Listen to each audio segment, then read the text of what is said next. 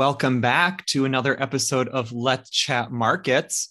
Most of my coworkers are off enjoying um, the beginning of their Christmas break, so it is just me today.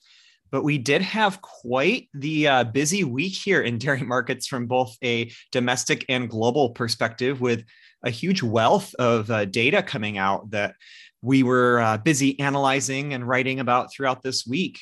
I think I'll start with some US price trends. On the cheese side of things, some uh, fairly steady markets, um, at least in both blocks and barrels.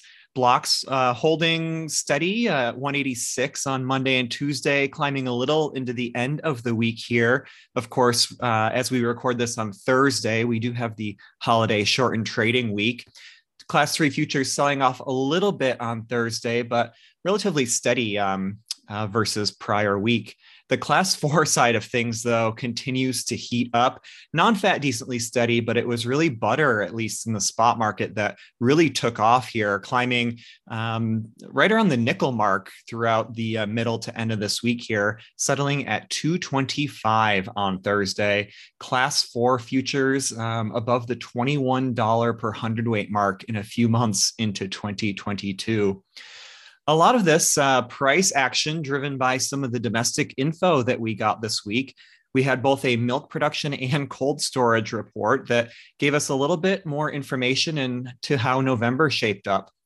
I think from the milk side of things, again, talking about November production here, we were down 0.4% versus prior year, which was exactly in line with our expectations, actually. Uh, pretty much similar trends persisting. The herd size continues to shrink. We're now down 47,000 head versus the prior year.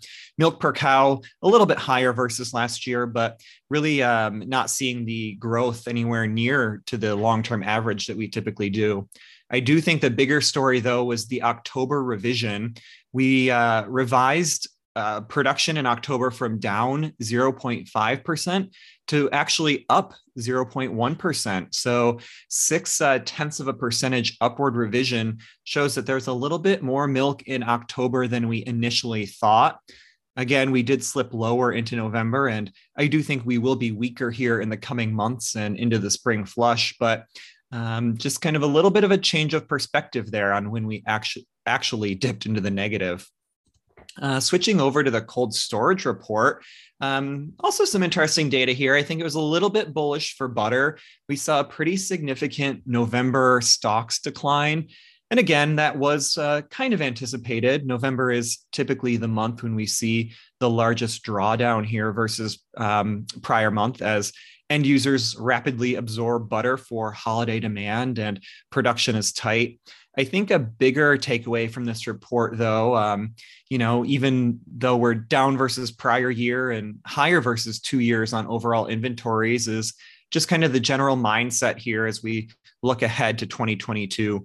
As I mentioned, we do expect weaker milk, and I think that will uh, impact class four markets primarily as um, available milk kind of flows into the cheese vat at the expense of butter and powder plants.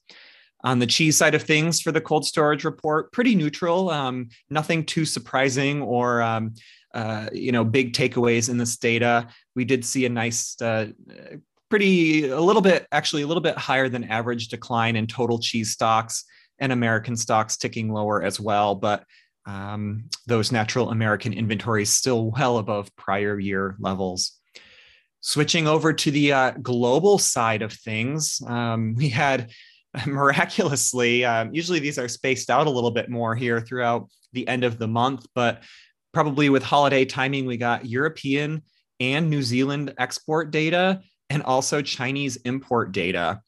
From the European side of things, uh, this is all the way back in October, but we did get confirmation that, as expected, milk production continued lower. Um, this kind of speaks to the general tone of uh, the global markets here, um, with milk weaker from the US, European Union, and New Zealand here in recent months, with a little change expected here in the near term. Uh, from the New Zealand side of things, November exports, um, a lot of red on the table, but that's primarily due to, as I mentioned, tighter supplies and tighter dairy product availability here. it's not necessarily any sign of weaker demand, um, at least when we dive into these numbers. Whole milk powder from New Zealand flowing to China, up 8% versus prior year as China outbid other countries. It was the strongest November whole milk powder to China on record. Um, on the flip side of that, um, looking at Chinese import data, really, um, of course, strong powder imports as expected, with Chinese demand being pretty insatiable here over the past several months, keeping prices well supported. Uh, fat imports into China a little bit tighter, but again, uh, just kind of the flip side of what I was just discussing, tighter availability from New Zealand continues to impact those trade flows. I think finally, I'll also touch on the GDT trade event. The final auction of the year It was a little bit disappointing, um, primarily from the whole milk powder side of things. Um, all other commodities did see an increase in their weighted average price, except for whole milk powder, which did drag down the overall auction. Uh, just kind of again speaks to the the weight that that bellwether commodity there has on New Zealand markets. Um, China, pretty impressive, kind of stepping back in here at this event, but not enough to be able to push that whole milk powder value higher. Uh, Fonterra C2 declining 3.2%. Um, skim climbing slightly, but uh, still underperformed against the Singapore Exchange uh, trader expectations. Fats, um, really no change in trend here on the fat side of things, have been kind of slowly but consistently higher here over recent trading events. I think that does it. If uh, if that's enough to absorb here, we do want to wish everyone a, a, very merry Christmas here from High Ground Dairy. This will likely be the final podcast episode. Um, lots of us on holiday break, and there's not too much data expected to be released next week.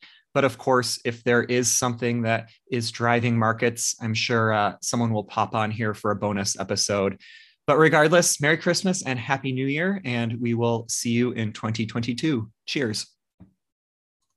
Be sure to subscribe so that you never miss an episode. And if you're interested in receiving more information as well as our analysis, please visit highgrounddairy.com to request a free 30 day trial today. Futures and options trading involves substantial risk and is not suitable for all investors.